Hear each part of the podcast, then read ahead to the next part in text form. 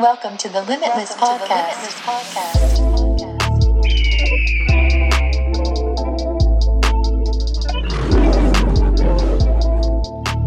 Hello and welcome back to the Limitless Podcast, episode number four now.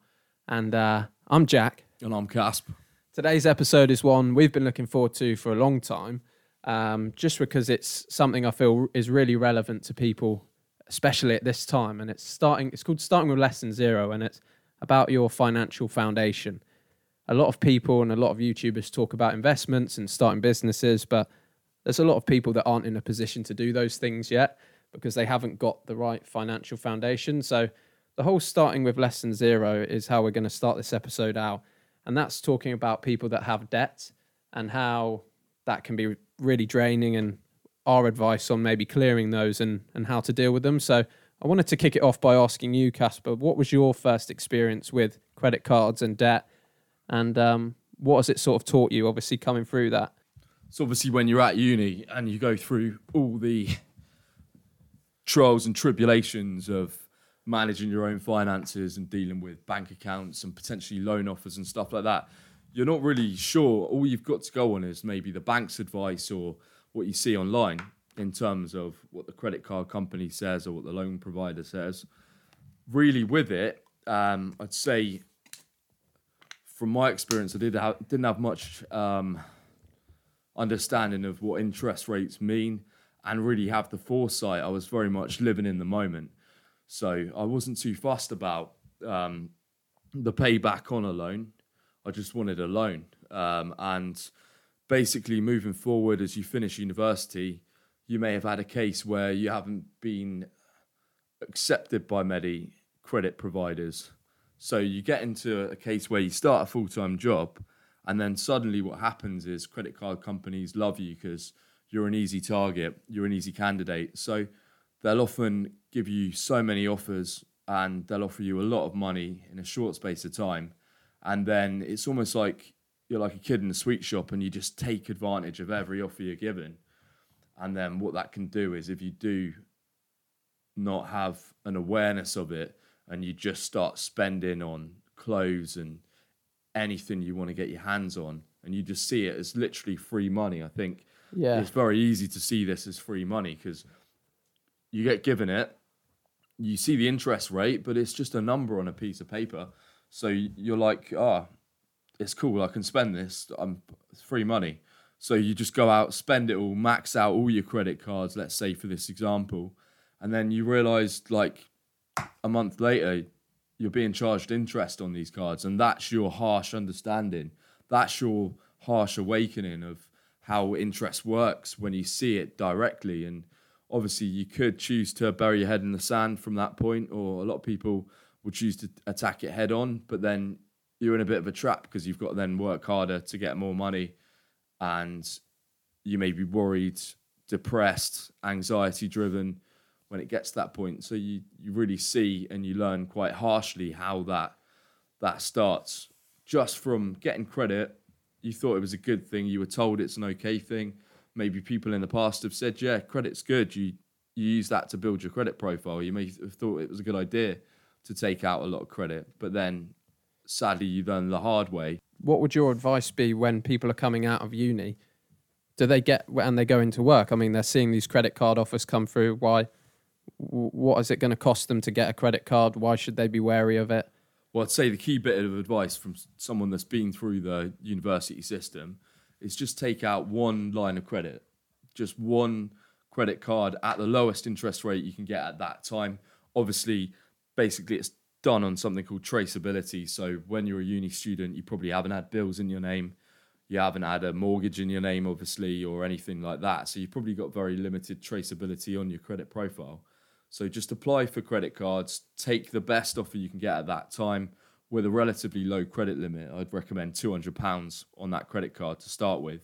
And then just literally spend a little bit on it, so about 20 or 30 pounds, and then pay off the balance in full the following month. So that way you don't accrue any interest. You've got a smaller credit limit, so there's less temptation.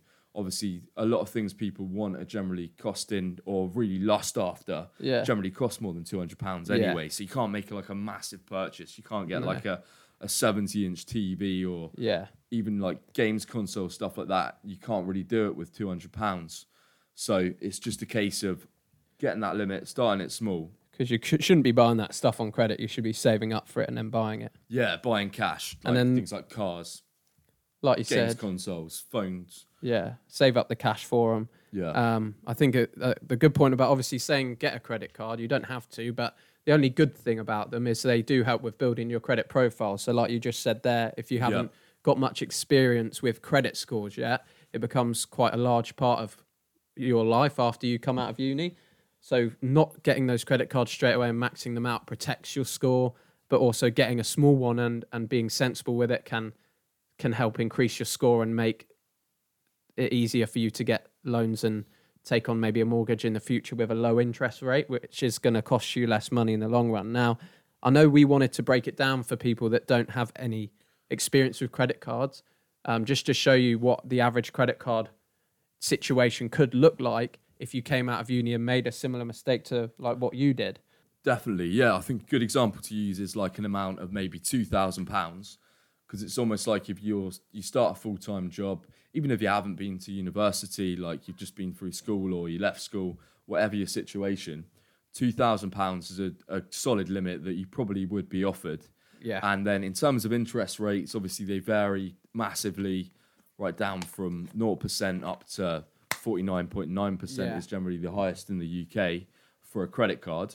Um, normally they vary, so we've averaged it out at about 34.9% APR. So that example, the average, let's say £2,000, 34.9% APR. So you borrow that, you just decide, you know what, I'm gonna I'm gonna have a good couple of nights out. I'm going to go on holiday. I'm going to go to Could go, Benidorm. Yeah, yeah. Go to Benidorm, I'm going to go to Lanzarote. Cuba, Mexico, Beirut, Nairobi. You do it all. Wherever you want. You're enjoying You yourself. No expense spared. You literally just chuck the, chuck your money at it, and you spent the two grand. That's fine. That's done. That's Not a thought for the consequences. no, it's done. It's done. It's done. You've I spent enjoyed my yourself. free money. I spent my free money now, so that's it. It's done. What So does this mean now? What does what happens? What happens next? What happens? You Well, tell me, Sam. Tell you what happens. Yeah. Your credit card company obviously want that money back. They want the two grand back. So if you've got two grand in savings, Yeah. then chuck it at the credit card. Then you've you've literally Easy, it's paid it. What Looks if I don't brilliant. know? What if I can't? What if I'm already living paycheck to paycheck? What's my minimum payment look like? Exactly. So their minimum payment offered, based on two thousand from experience, is generally going to be about sixty pound a month on that. Okay, So sounds fair. I get my month. two grand and I pay it back at sixty pounds a month. What's the issue with that? So you just make that minimum payment. Let's say, guess how long it's going to take you to clear that debt. Pounds. Two grand, sixty pound a month. Sixty pounds. So that'll be seven hundred and twenty pounds a year Yeah. paid off. So I'm looking at about two and a half years uh, Yeah. to pay that two grand back. this is the thing. This is where the interest kicks in, the 34.9% interest, because it would actually take you, you know, six years, two months to clear that debt Six years. based on the minimum payment. And what would I end up paying back? So you'd be looking at a total payback here of four thousand four hundred and thirty-seven pounds. Let's just repeat that: four thousand four hundred and thirty-seven pounds. Just in case you didn't catch it, four thousand. How many? four hundred. And eighty-seven pounds. A lot of money. a That, lot of money. my friends, is an expensive trip to Benidorm. Yeah. Now that's the problem because a lot of people think minimum payment sixty pounds. That sounds fair. Yeah. I'll pay my two grand back in two and a half years. We've lost an angle. We've lost an angle again. We have a slight issue with camera angles. Um, if you can keep that one rolling, that would be perfect. Um, yeah, just a slight issue with cameras because you can't see this, but we've only got one tripod, and the other cameras we stick to chairs with s- sellotape. So during the course of this video so far, we've already had about three three takedowns, three camera takedowns. So that is the that is the outcome of of taking out one of those credit cards at that interest rate and just thinking you can pay back minimum payments. It's going to cost you a lot of money and be a bit of a financial burden Yeah. for you. Not only that, but That's kind of lower end of the scale. That's just two grand on one. Now they'll come to you with offers when you're out of uni that allow you to get three or four of these. In which case, Definitely. you're then looking at a much bigger issue because you're paying a sixty pound minimum repayment figure on four credit cards with two grand limit, and you actually end up paying back into sort of 15, and that's still 18 a lot of grand. for someone to to pay back each month. Like out of an av- if we take an average wage that someone might earn of twelve hundred pounds a month, and they're paying four credit cards at sixty pounds each, that's two hundred and forty pounds out their wages. yeah. Plus the fact they may be renting somewhere for five hundred pounds a month. Yeah. They they're paying a phone contract, they're paying a Netflix subscription, they're paying it, all these other things, gym membership. You're in a position where you've got literally less and less to live on, and you're like, And you can't I'm not even fun. clearing my Yeah. debt. You're like, I'm not even clearing my balances by paying this money every month. It's like you're paying sixty pounds and you're only taking fifteen pounds or twenty pounds off the total, and it's and it becomes just a hard. vicious cycle of being harder to live. So that's our advice. Avoid them if you can. Get if you're gonna get one, Yeah. get a very low credit limit. two and hundred pound limit. I'd Learn to trust and control your impulse buying and spending. So that brings us on to another topic, which is the car finance route, and we're just going to go into that quickly in terms Yeah. of what the uh, the APR looks like on getting car finance and why you should really save up for a car and then buy it, buy a second-hand car rather than go into a finance for a certain monthly amount because they're never good deals. They are just burning money. So, what was our what Again, type of price were we looking at? Another example we were thinking about at eight thousand four hundred. Would you say that's that's enough to get a decent car? Like maybe a bit older one, but still got decent mileage, still does the job. Definitely, mate. Round the eight grand mark for second-hand cars. Quite a sweet spot. so- 50, 60, 70,000 miles. They've got a lot of life left as long as they've been looked after. Yeah. You're finding a nice car between five and eight grand. So you've so we'll use the example then. Eight eight thousand four hundred pounds, let's say, for the car. Mm-hmm. Eight and a half. Going to put a little example of cars up right now that you could get with that amount. Yeah. Probably Audi TT, BMW 3 Series, fair few out there. uh, Mercedes C. Class. I'll, I'll put them up on screen now. Check them out. Nice cars. So eight thousand four hundred pounds is the car cost. You've picked it up. You've committed to the finance. You've signed on the dotted line. That car is now yours Yeah. if you make all your payments. So they've sat me down, and how much would they maybe Yeah. have offered me a month to get that nice BMW? Probably around the two fifty mark. Okay, 250. I can afford that. You think you can afford it? Basically, again, with like with the credit card example, car finance interest generally varies right down from really low percentages like three point nine percent up to again, I've seen deals at forty nine percent, forty nine point nine percent. So again, high interest rates. But we pitched this at about nineteen point nine, which is Yeah. quite a, a good entry level, good entry point.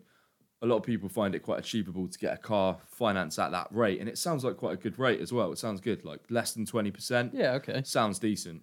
So if you took that car out, eight thousand four hundred pounds over five years, at nineteen point nine percent APR, again, what do you think your total payback would be?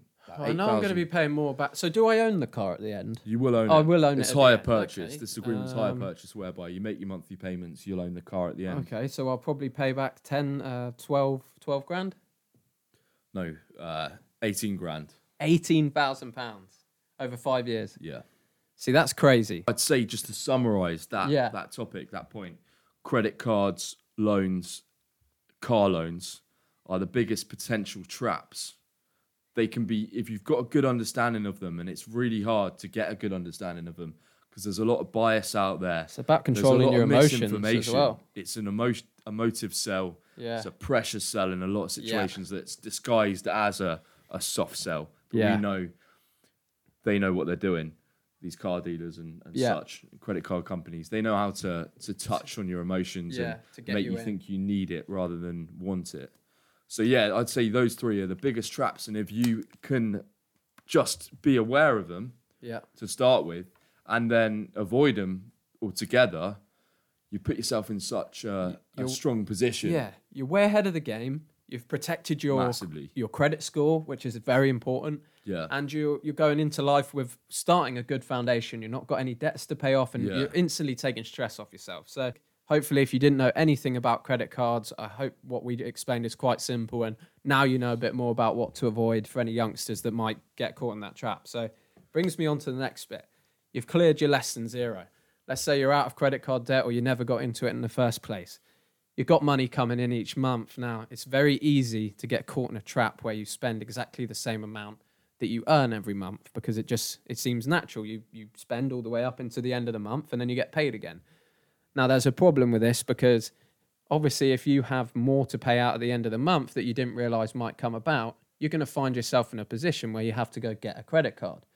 So that's why we talk about building an emergency fund.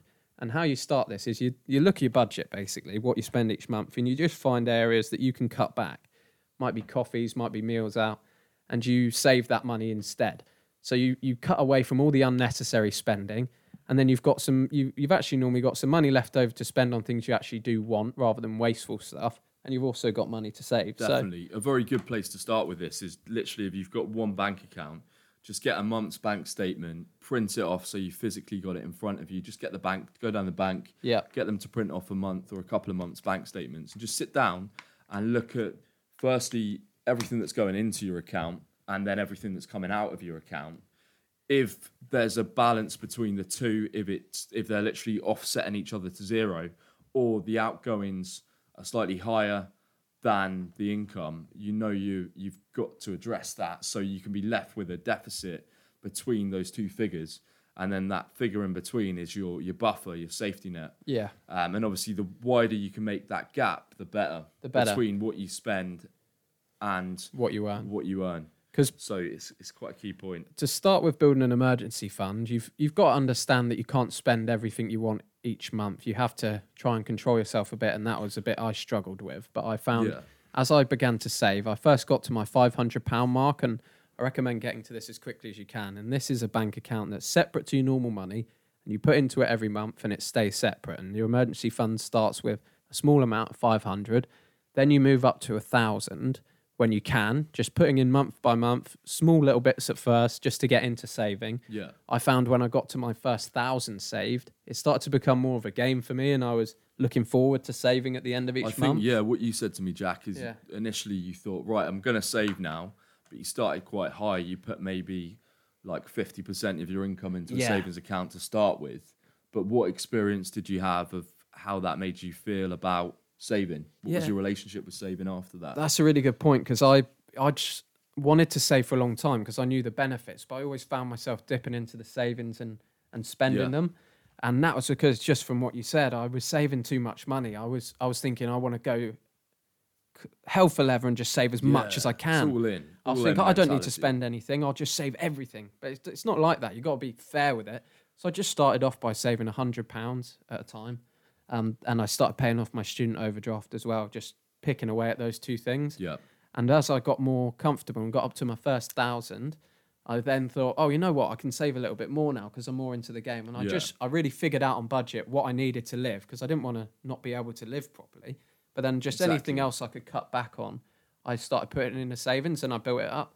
So I got to that thousand. And now I'm working towards what we recommend is a, a three to six months of your earnings, what you earn from work. So Yeah. we're thinking around 6,000 is should be the end for your emergency fund. Um, that's a good amount. Obviously, it, it's going to take you a while to get there. That's that's not a problem. But once you've got that six grand, just imagine the the feeling of sort of security you've got there Freedom. and the freedom you've got as well. of knowing that if you were to lose your job or an emergency was to happen, you've got some security. Yeah. And that's very important. Car breaks down. Car breaks down, Lose your job again to repeat need that. new tyres. Loads of different things. And um, that's re- illness as well. Illness is something that's overlooked. And Definitely. You don't ever know. You can take steps with exercise and eating well to prevent things, but you still don't know if you're going to be hit by something like that. And Mm. injuries are so common and things like that if you're active. So it's important to know that you could literally spend, you could literally do your knee in or your back in or whatever. yeah. You could spend two years on a, a waiting list for a for a surgery, or you could potentially go privately and get it done in a month, and you could pay for that. Yeah. So you're literally paying for your health just because you've got that backup, you've got that fund. I understand that some people will struggle with separating their money and not dipping into it. So what I do is something I know I probably didn't come up with this, but I didn't learn it from anyone. I just sort of came across it Yeah, and I decided I was going to split my bank accounts. So I opened bank account with Barclays nationwide and with Monzo Bank. Um, and I split my money like this. So Barclays gets paid my money at the start of the month. it keeps all my bills in, and I know exactly how much needs to come out of that account. I also know how much I spend on food and petrol, and all that stays in Barclays. Now, there's a portion of money that then comes out of that account and gets paid into Monzo Bank, and this is where I keep like my fun money or any additional savings that I want to spend on myself. And then I have a, a cash card saver with Nationwide that I can't withdraw from with a card and I can't actually transfer. I have to go into the bank, and that's where I keep the emergency fund. So I can still get to it easily, but it's just enough of a buffer that it's sort of out of sight, out of mind. I'm not dipping into that. And that's how I think it's a really good way to split up that money, stay strict with yourself, and know exactly how much you've got to spend each week. Once you take control of these things, it all becomes a lot easier and you start to feel good about money. You start to feel like you understand it. Yeah, because I think that's a really good point there as well. And like you said, when you save too much, you realise that you weren't giving yourself any chance to live. Work out what you can cut back on, Yeah. but don't think you have to cut back on everything. Just literally make sure you prioritize what's important and your happiness is important as well as That's that's exactly things. it. It's just tracking it because you often don't know where your money goes. As long as you track it, just like you said there, you can still have a lot of fun and pay for everything. But then you also save as well, so you can feel good about spending. You can that three hundred pound spending money. You don't feel guilty about Yeah. spending it because you've already saved for that month. Um, so yeah. Oh, oh, I just wanted to put in. I think we have to do a disclaimer or something because we're not financial advisors. Just to confirm, I'm not a qualified doctor, financial advisor, I'm not a scientist. psychologist, No. or Uh, what are you not qualified to do? I'm not a pediatrician either. Yeah, Or a- doctor. or a doctor. But this is just, it's not financial advice. Obviously, disclaimer: you have to do this stuff. This is how we feel about it, and just our opinion on these and things. obviously to put it in there as well. if you agree with it, you agree with it. Yeah, it's out there. I Yeah. mean, just to say as well, obviously we've spoken about debt in this episode. Yeah, Just to clarify, there are if you are really struggling with debt, yeah, there's charities out there like Step Change is a good one um, that will literally give them a call, just explain your situation, always talk about it. They'll be able to put you on a payment plan where you pay a set monthly amount to all your creditors, all your debtors, and then you know you don't have to worry about it. If you're really burdened by it and you literally can't afford to live, Yeah. you're not happy. It's worth getting on the, the payment plan. It's the last option. You've got other options in place. You could look at involuntary uh, agreements and stuff like that, but Yeah. mainly debt charity like Step Change is a good I'll one. get that link down below. So if you do really need it, and this is you're watching this thinking I'm really struggling with debt, check that link out, and hopefully that'll get you back on your way. Um, but yeah, obviously we only, and I think a big part of this is we only talk about things on this podcast that we have done and that we personally follow. So all these things I'm telling you now, I personally follow and found they've helped me, and that's how I want to keep the channel. Because a lot of people asked, could we do videos on investment advice? But personally, I'm not at a point where I've invested yet. So those videos will come, but it's after we've we've got this solid financial background and we we're working on then on those things. So even though this isn't financial advice, this is things we've done and it's helped us. So we hope it can help you as well if you're in that position and you're young and you want to get sort of hold on money. Um, yeah, I think that is the that was a good quick episode. Good value in there. yeah, yeah, it's important. That's the end of uh, episode number four. Next one is number five with what we very, got coming. A What very coming. interesting character, let's say. Another interview, but with somebody. I'm not going to say his name yeah, because he might even not be showing his face on the podcast. But he's an interesting guy. He's maybe had a tougher time in life than a lot of other people. yeah. Episode five, we've got an interesting guest. Yeah. He's He's had some come from struggles. adversity. He's come through hardship, and he's going to talk openly and honestly to us about what he's what he's been through. And we're just going to listen basically and, ask a few important questions. I also, and hopefully, you know, people can gain something from that.